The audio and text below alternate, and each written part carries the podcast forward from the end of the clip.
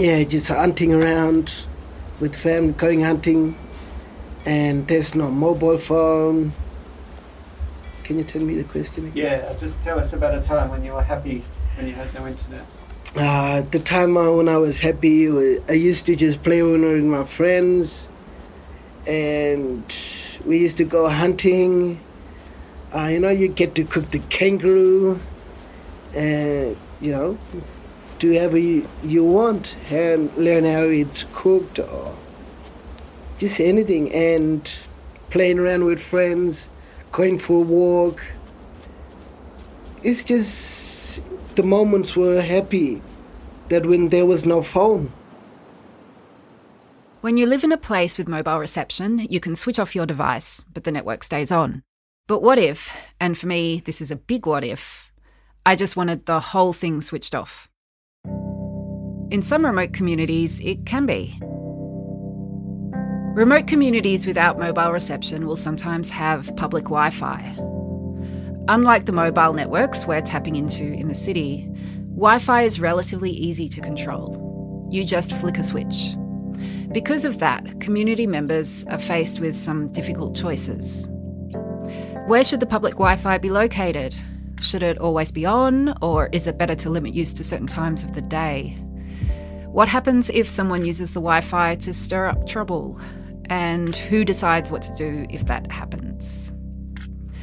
In this episode, we are going to hear from two people who live in a community about three hundred kilometres northwest of Alice Springs, called Yuendumu. This is Dennis Charles. Yeah, in Yuendumu, a couple hundred people live here.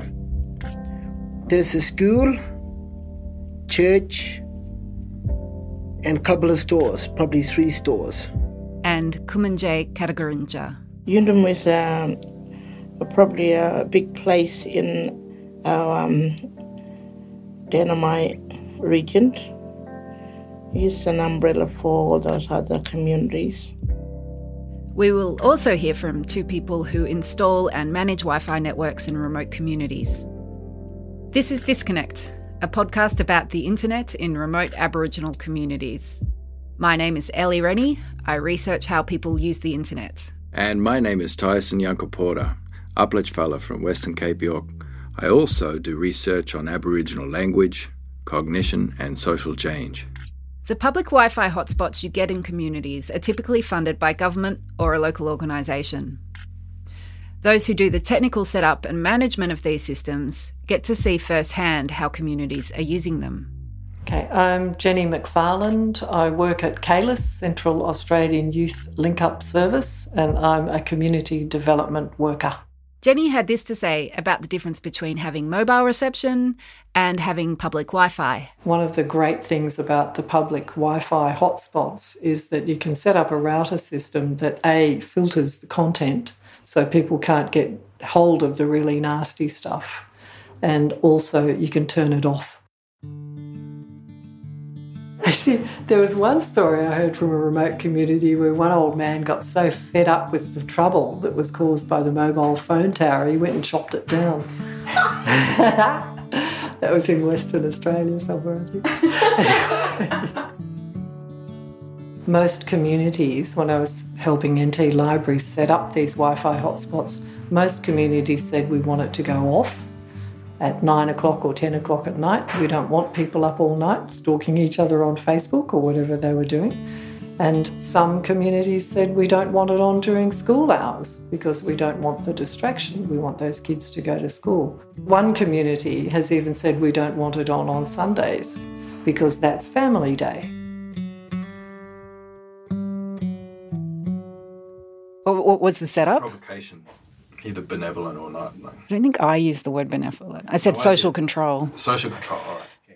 When I hear what Jenny's describing there, uh, it makes me think about internet differently. So where you have places where there's mobile reception, it's almost a utility and you can choose to use it or not, but that's up to you. It's a a, a thing that you personally can't turn on or off at the source.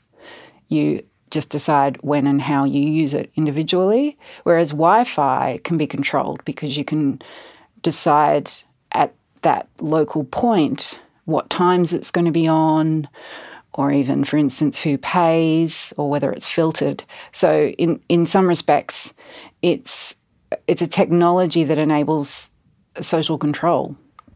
It does, because to some extent you're, you're able to control um, where different demographics in a community, where different sections of the community go at different times uh, when you're offering that Wi-Fi. Um, so back up home, for example, Uh, the council was putting on uh, free Wi-Fi out the front of the council building and putting uh, tables and chairs where people could come and access that. There were also a lot of surveillance cameras there in, in that spot. A lot of young men were going to that spot and using using that place there, and, and at different times, different people going to safely access that.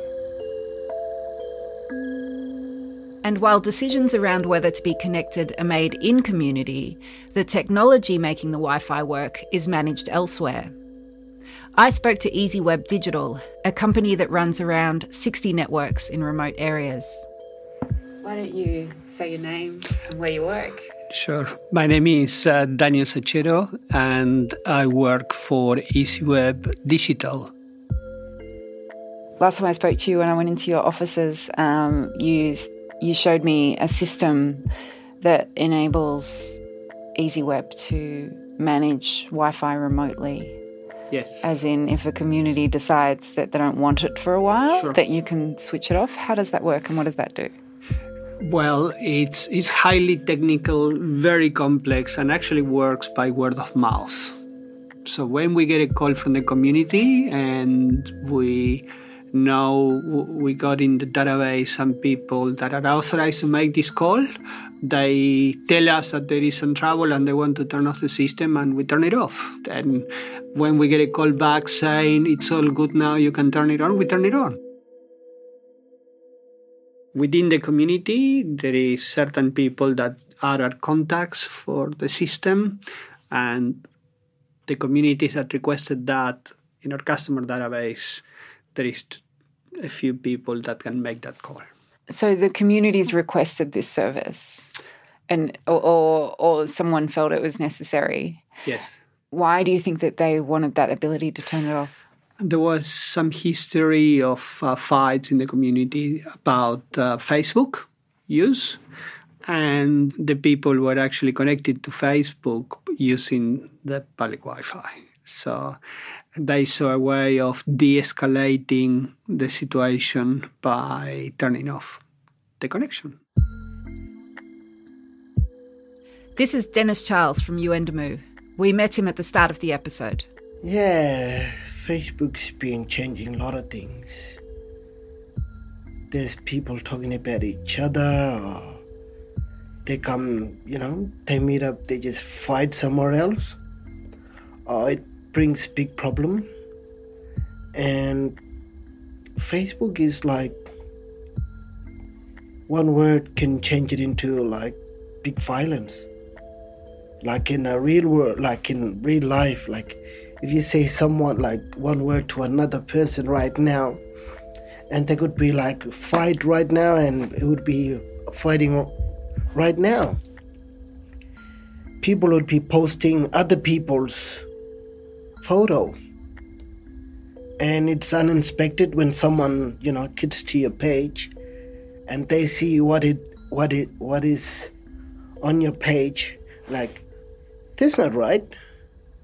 And you know, there's argue kind of about the posting of the photo. Please get out of, you know, get the photo out. It's just a lot of things. This is the kind of thing that might cause someone to want to turn the Wi-Fi off. So I'm not going to argue with people in the community if that is a correct decision or not. And just if there is a person in the community that can make that decision and they want to enforce it, we are happy to oblige. And does that happen very often? No. No, I only know of twice that might happen. It's not very common. Yeah. But it, it gives them that assurance that if, if they wanted to, they could turn it off. That's correct, yeah. Yes. And from my perspective, as someone who doesn't live somewhere where an elder can turn off the internet, it feels like it would have to be a pretty drastic situation for someone to make the phone call. Yeah, it would have to be fairly drastic. And you also have to question, like, whether it would actually help. You know, when literacy was introduced into the community, you've almost straight away got people writing nasty things up on walls. You know, such and such is a big red such and such, and all the girls in this town are big such and suches and all that. And that caused fights, you know, lots of big fights, but nobody went around and collected up everybody's pens and paper and said, no more writing. You know, none of yous can read or write for six months. You know, that... It's just, it's not a solution. And I, I think this is exactly the same. Yeah, it's a bit of a knee-jerk reaction and knee-jerk solution. You know, this idea of, oh, we've got to have this punitive measure, this control measure, you know, where we can hit a switch and then the internet's off and then somehow all the problems that that's caused will go away and then we'll turn it back on. And we're just basically, it's not like just rebooting something and it's going to run better. It's that's a bit of a... a false idea. However, turning off the internet, even just for a few hours a day, can be a reminder that people need to be mindful of how they use social media. Here's Jenny again. So that community control makes people feel much safer about negotiating those sort of internet and social media in particular spaces, because there's been a lot of issues with fighting, family fights that have sort of arrived on people's doorstep that have been sparked on platforms like AirG and that take people completely by surprise. They've got no idea that, you know, that cousin from Community X is fighting with that cousin from Community Y, and then suddenly there's a whole mob turn up ready to fight them. And nobody knows why. This is not manageable. You know, back before social media and mobile phones were a thing, then all those disputes, people would know they were brewing and they could proactively head them off before they actually started to become an issue and provoke, you know, sort of any form of hostilities.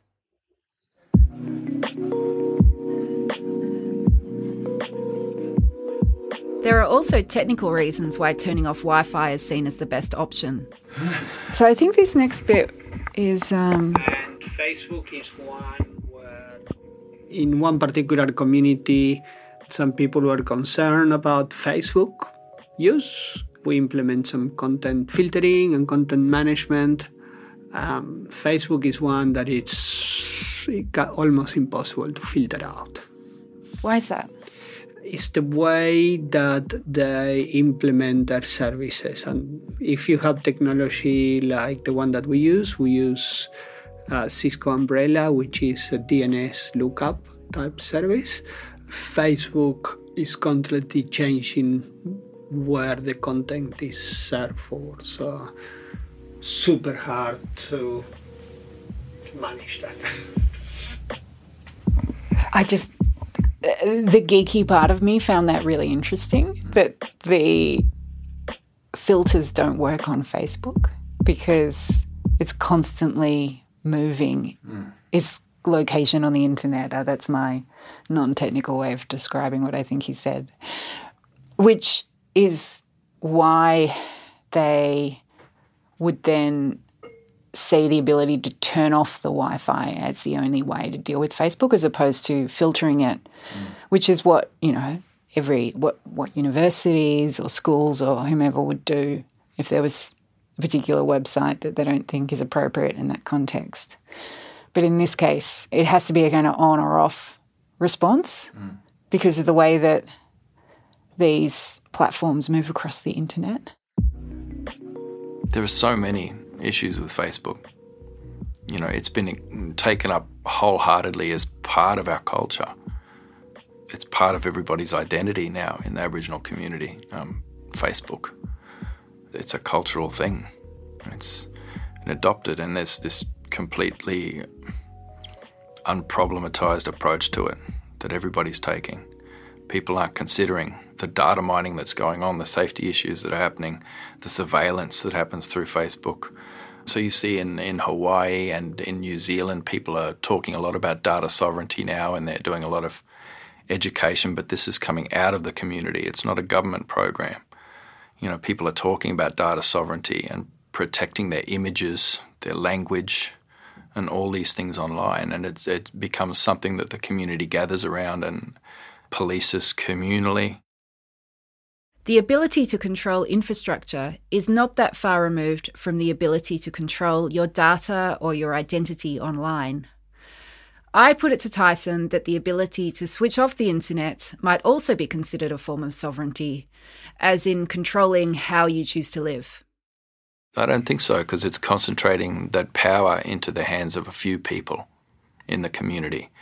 And these aren't going to be people that the community nominates. They'll be people who are selected by outsiders, you know, who conform to certain agendas or ideologies and, you know, say the things that people want them to say, um, in most cases. But it's no, it's not our way to have power concentrated in the hands of a few people who decide, you know, to switch everything off. It's also taking away the agency of the users. And a user or a learner who has no agency is not somebody who's going to grow. It's not somebody who's going to learn to manage their own behaviour if they've got somebody else standing off at a distance who can shut down their behaviour at any time. How are they going to be able to make choices and learn, take on new information? No, it needs to be a whole of community um, conversation that goes on, and almost a bit of a movement in the community around pride and uh, protection of culture and of identity. There are also all sorts of practical issues around this idea of switching off the internet, like timing. Yeah, so when my niece goes down to the store and she just out of the blue gets punched in the face because someone says, ah, oh, you were talking to my boyfriend on Facebook. But then later she finds out someone's hacked her account and sort of stirred that up. Yeah, she had no indication that that was coming. Hmm. So, yeah, that, that is an issue. Yeah. That's an issue. But the idea that that can be resolved by shutting it down after the fact is, if you can't see it coming, what's the good of a kill switch? You know, fair enough if there's some kind of chatter, I don't know, if you've got some kind of central intelligence agency run by the elders and they're going, oh, we're getting a lot of chatter now, someone's going to start a fight, let's shut it down. Um, that'd be great, but, you know, that's not possible. It's just the idea that just shutting the gate after the horse has bolted, it's like everyone's fighting. Everyone's left their phones at home because they're out fighting anyway. Like, well, yeah, let's shut that down now. I mean, I, I just, I hate this technology, and I, I wish there was no phone towers. I wish we weren't doing this. I wish we weren't doing this podcast. I hate the whole thing. I hate the whole thing. But the idea of someone controlling it and shutting it down with some kind of weird punitive measure that they're pretending is preemptive, that they're going to be able to keep everyone safe, it's it's just a false narrative. It's a false story. This is the reality, and it's got risks and it's got benefits, and you need to be putting your energy into mitigating the risks and establishing a community of practice around the use of devices, you know, that is grounded in cultural integrity. And as you see happening in different communities, particularly in New Zealand, you know, there, there are people who are moderating, you know, approaching people and, and talking to them about posts they've made, and you should take that down. And are you aware that that image can be seen by everybody? You know, so you've got this thing kind of happening face-to-face in real time in communities of moderation happening with, you know, people actually walking around and speaking to people to their face about it and and, and doing stuff like that. And and that's the kind of movement, that uh, grassroots movements that need to happen. Uh, to mitigate these, because you, you need a lot of minds working together on something. You need all the users to be working together communally. That's exactly what Kumanjai Katagurinja from Yuendumu, I think, does. Let's see if I can find her. Every time I always on wi- Wi-Fi, I always say, when somebody is putting wrong stories, I say, don't put any wrong stories on my Facebook, because no abusements. Be friends and be family. And um, we are all human beings. Well, th- this is my understanding. Uh, I'll have to do it really simply, in a simplistic way, of what happens to your spirit through technology. I, I think we're... there's enough research out there that, that shows the it, it appeals to the narcissism in people and the ego in people.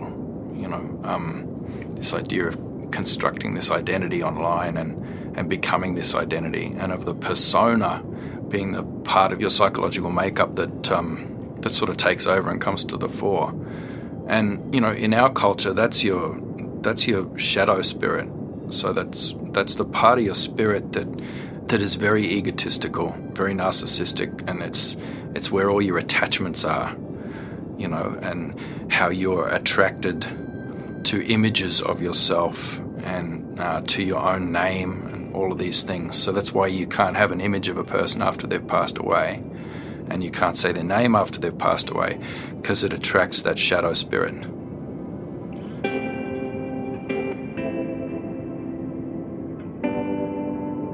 And it's just this dark, oily thing that's just full of longing um, and wants to attach itself to familiar places. You know, in a lot of cases you have to shut down entire places. You'll shut down a house. Sometimes you'll shut down an entire street um, or a whole region of coastline that no one can go to for six months because that that shadow spirit keeps going back to the places, images, sounds that it's um, attached to. And what happens is, when you're focused on your own images that you're putting up all the time, and this uh, this persona, this online persona that you're creating of yourself, and this digital self that's just floating out there in space, it's um it's a real thing, and it becomes part of your shadow spirit, and you focus on it so much and spend so much time on it that things go out of balance. Because there are at least other three other parts of your spirit, you know, and there's that there's your higher self and your ancestral spirit and your living spirit, and all these things need to be in balance. Those spirits need to be in balance, and when they're in balance, then your shadow spirit becomes a stable ego that drives you to act in, in perfect ways in the world. You know, without it, you wouldn't act at all. You'd just be sitting on your your butt. You know, it's it's a good thing, the shadow spirit. It's the thing that drives you to act upon the world um, in perfect ways when it's in balance with the rest of your spirit. Um, what I found as soon as I got that mobile phone and started doing that uh, was that this came profoundly out of balance, that that this shadow spirit part of me, for want of a better word — there's words in language for it — but this part of my spirit, it it um, it grew larger than the rest of me, and it somehow kind of, I don't know if it split or it just extended into this digital world where it just kind of grew like a cancer, you know, and I found it completely um, tripped me up. And you know, there were a lot of bad psychological effects and uh, relational effects. You know, my relationship with country changed, my relationship with family and people changed, and, and I, I became sick, you know, profoundly sick. And I've had to struggle um, really strongly to try and start bringing that back into balance. And it's it is very difficult. But it, it's about paying attention to the signals you get and the signs and the messages, and um, staying in touch with the ones that keep you on track, and, and being very limited with what you do on the phone. And people talk about wrong story. Don't put wrong story on Facebook. We also need to look at the meta-narratives and look at the wrong stories, the assumptions and grand narratives that are going on here as well. You know, young people having internet access and sitting up all night fawning over their images and the images of their friends and, and doing God knows what, that's a wrong story. Yeah, that's all. Is there anything else you'd like to say? Uh, internet, phones, Facebook. When there's no phone, life is, you can see everything is clear. You can see far distance everywhere. Without no phone, I think I'm getting too much addicted um, for my phone. I like on, like, there's Facebook, YouTube, every the other things I have to go on, and it's making us like busy. One little phone's got everything in it. yeah, it's just phone is problem. You're like, technology is problem. But when you had the phone box, that was good in in those days. But now it's like, I don't know, everybody's getting too much technology and they can get too much access. Yeah, make your life clear, better than darker. Make it brighter, not darker. It'll be disaster in your life. More happening to me, probably. Yeah, I'd see too much dark in the on my phone.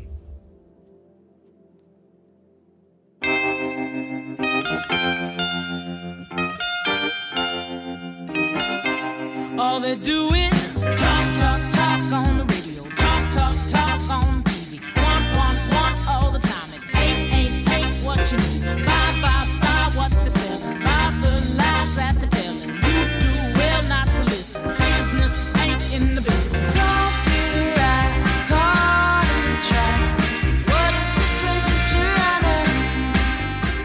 Mm, don't feel like a star.